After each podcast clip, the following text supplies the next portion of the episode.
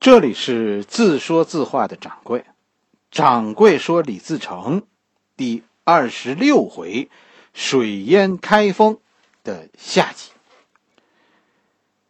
今天是二零一七年的一月一日，啊，掌柜给大家带去问候，这肯定是充满阳光的一年，是吧？这个世界跟大家说，总有阴暗，人生总有雾霾。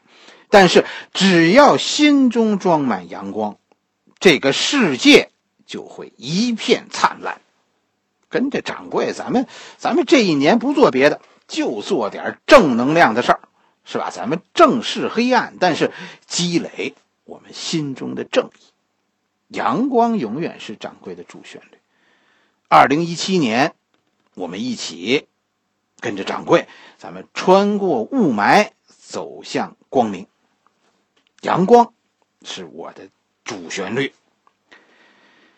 上一回咱们说到一个天大的阴暗，是吧？中国历史上最大的惨剧之一——李自成水淹开封。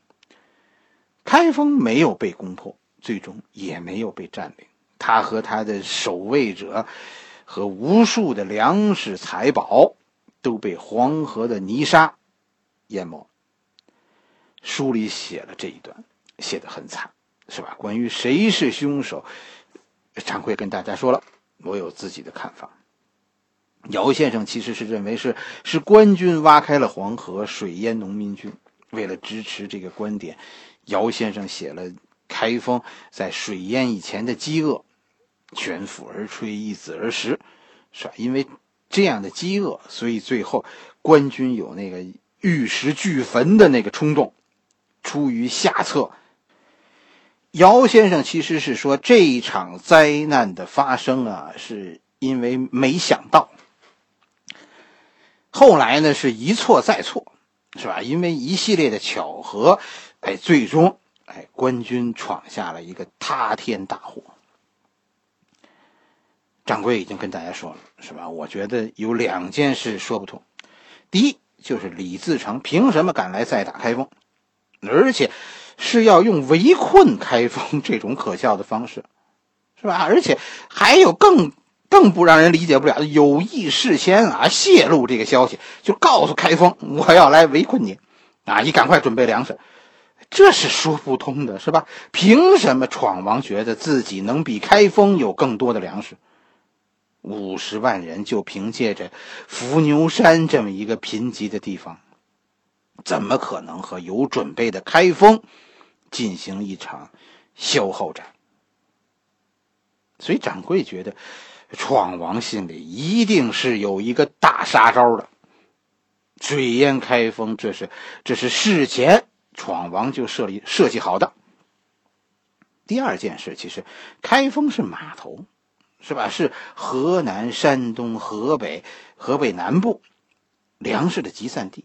我不相信说守着守着运河的开封会缺粮，所以我不信说官军在被围困两个月以后就出现断粮。我觉得不会，所以所以其实从各方面上看，掌柜都认为闯王是罪魁祸首。书中写了那场那场惨祸，让人印象深刻。哎呀，洪水从从城墙上漫过来的场景，真的是让人让人觉得太恐怖了，是吧？高大的王府最后都都只剩下就是最高的屋脊在在水上，全城只有钟鼓楼还露在水的上面，城墙几乎都在水下。所以后来有一个说法，就说开封虽然是河南的第一大城市。是吧？但是这里其实不怎么河南，就这这里没有老建筑，老建筑很少了，甚至于历史上的开封人从这一次洪水后就灭绝了。开封是八朝古都，八个王朝定都开封，但是这里几乎几乎现在你去吧，没有什么古迹，不是没有，是都埋在地下了。开封的历史啊，你要低头看。都在脚下。这段书，就是李这个姚先生写的李自成的这一段，我觉得值得大家去仔细读一读。上一回其实咱们提到了姚先生笔下的惨烈是实录啊，就姚先生，咱们讲了他伏牛山人。一九三八年日军逼近开封的时候，是吧？姚先生是四月离开离开开封去武汉，就是他刚走，五月六月黄河就决口了。所以很多书中写的情节，我觉得，呃，很可能是一九三八年那场洪水的事故，包括这一路上姚先生写的饥荒，其实姚先生都是经历过的。河南在中国的近代史中啊，黄河开封真的是承载了最多的苦难。大家要去开封，现在有一个景点叫大梁门，是吧？大家一定要去看看，在那儿你能很直观的看到什么叫黄河。大梁门保留了一个考古发掘的现场，就是以前的城墙被埋在很深很深的地下，城墙都在地下呀。再一个就是开封博物馆，啊，一提到开封，大家可能脑子里全是《清明上河图》，是吧？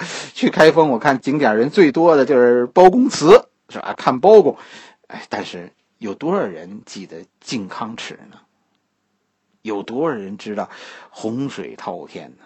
黄河呀，真的是一条让人心存畏惧的巨龙。开封，我确实去了。很多次了，这是一个让人啊心很静的地方，是吧？能听到，能听到历史的声音的地方，就它的，它的地下有太多的沧桑，无论你站在哪儿，你都能听到中国历史的声音。当我们在历史中，咱们一次次吹响所谓决战中原的号角的时候，真的，这背后是无数的饥寒交迫，无数的家破人亡。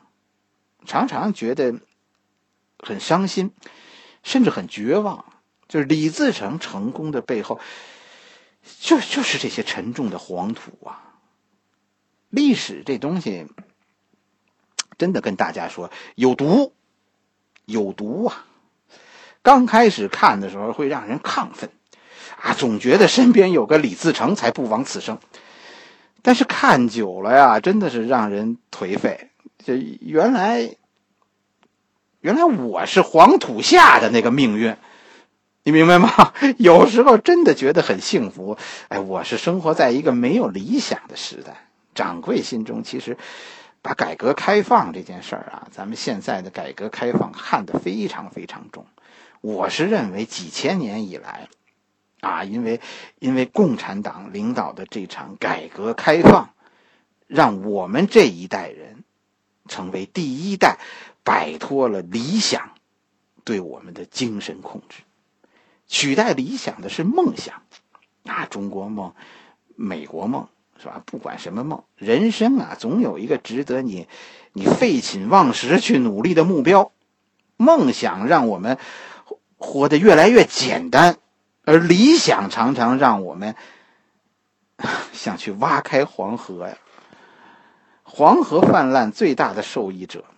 就是李自成，从崇祯十五年开始，明朝就江河日下了，局面就再也无法挽回了。这也是李自成是这件事主谋的猜测的根据，对吧？他是最大的受益者。开封的洪水完全退去呢，这是到了当年的冬天，黄河进入枯水期，但是黄河的河道被严重损坏，造成了两件大事。一件就是黄河不再流入山东。第二年，山东大旱，崇祯十六年，十五年决口嘛，十六年，山东民变再起，这一次比上一次还大。第二件事就是运河被冲毁了这么一段，导致整个京杭大运河最后断流。这两件事直接导致了明朝快速的灭亡。一个直接后果就是崇祯最后被困在北京。黄河的这次泛滥，绝不仅仅是开封一地。黄河从开封段决口，离开了原来的河道，最终流入淮河，从海州，就是现在的连云港入海了。黄河以前的沿途，就现在黄河新河道的沿途啊，是是大概一百公里宽的黄泛区。泥沙混合，整个淮河流域的地貌都因为这次这次决口发生了改变。崇祯在崇祯十七年，在太原失守之前，实际上就已经没有一条安全的撤离北京的通道了。他从北京出来走陆路，你看他会从从保定，从保定到邯郸这一段，他可能遭到李自成派出的游击队的截击，然后呢，然后进入山东以后会遭到山东起义军的截击。进入河南，他要穿过一个动，也是一个非常动荡的区域，随时可能遭到就各路起义军的骑兵的围攻。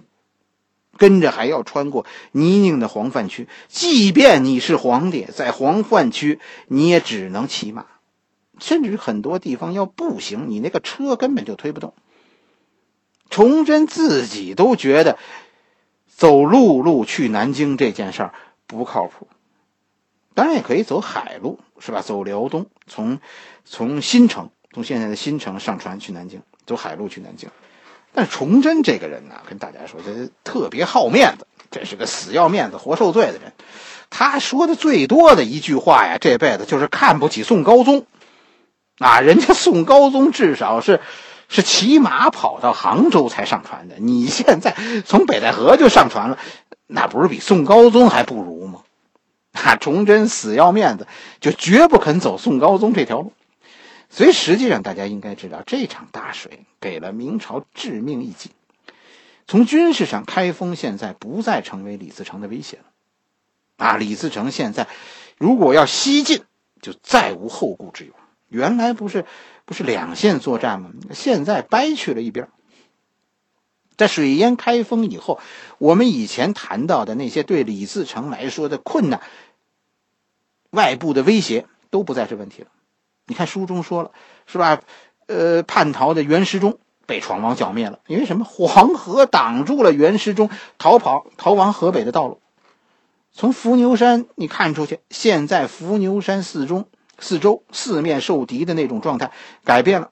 向南长江流域的官军现在啊，根本就无心北上，原来就不想北上，就不想去秦王。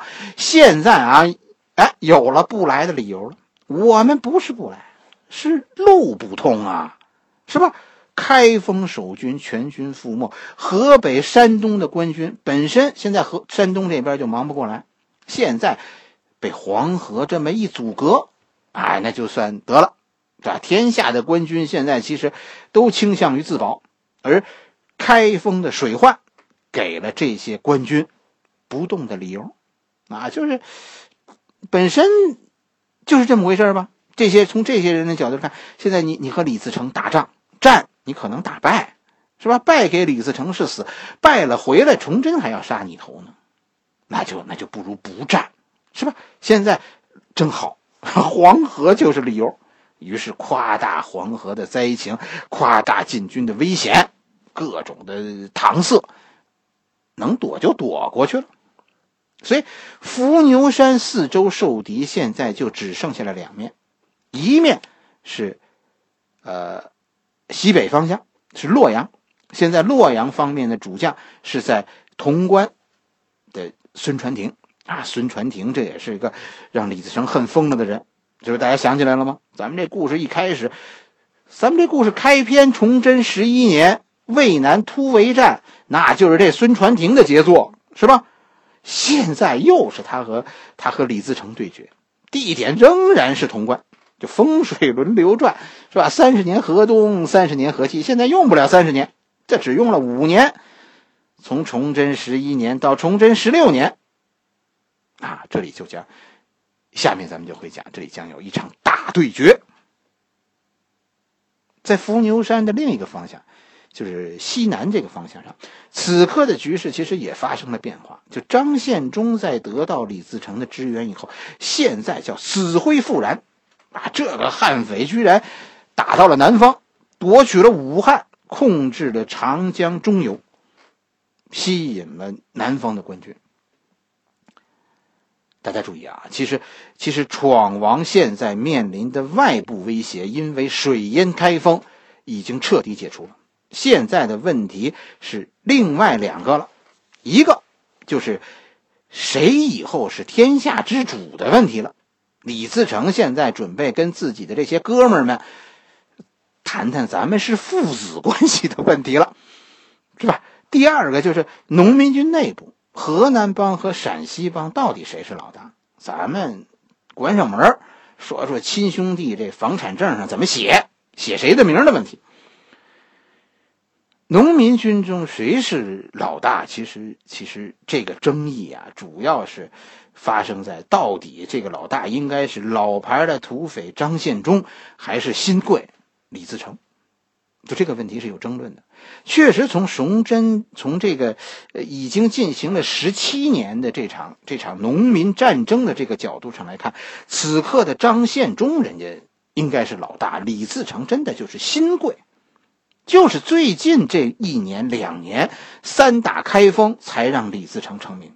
在此以前，张献忠是公认的老大。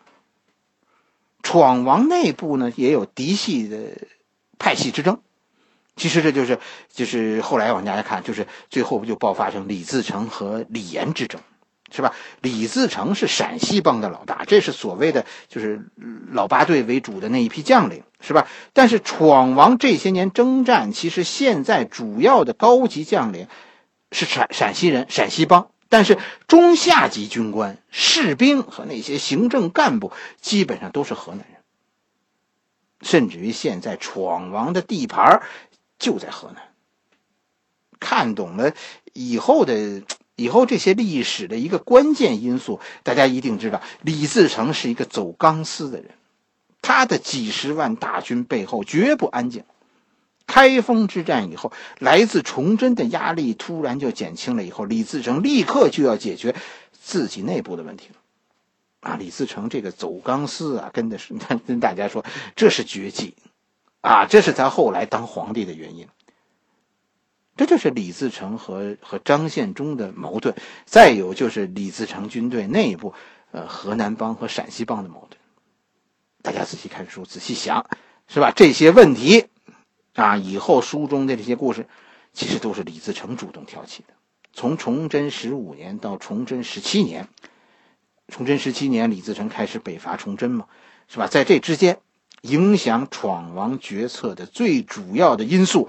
不再是推翻朝廷，而是怎么处理老上级张献忠，和怎么处理越来越壮大的河南帮。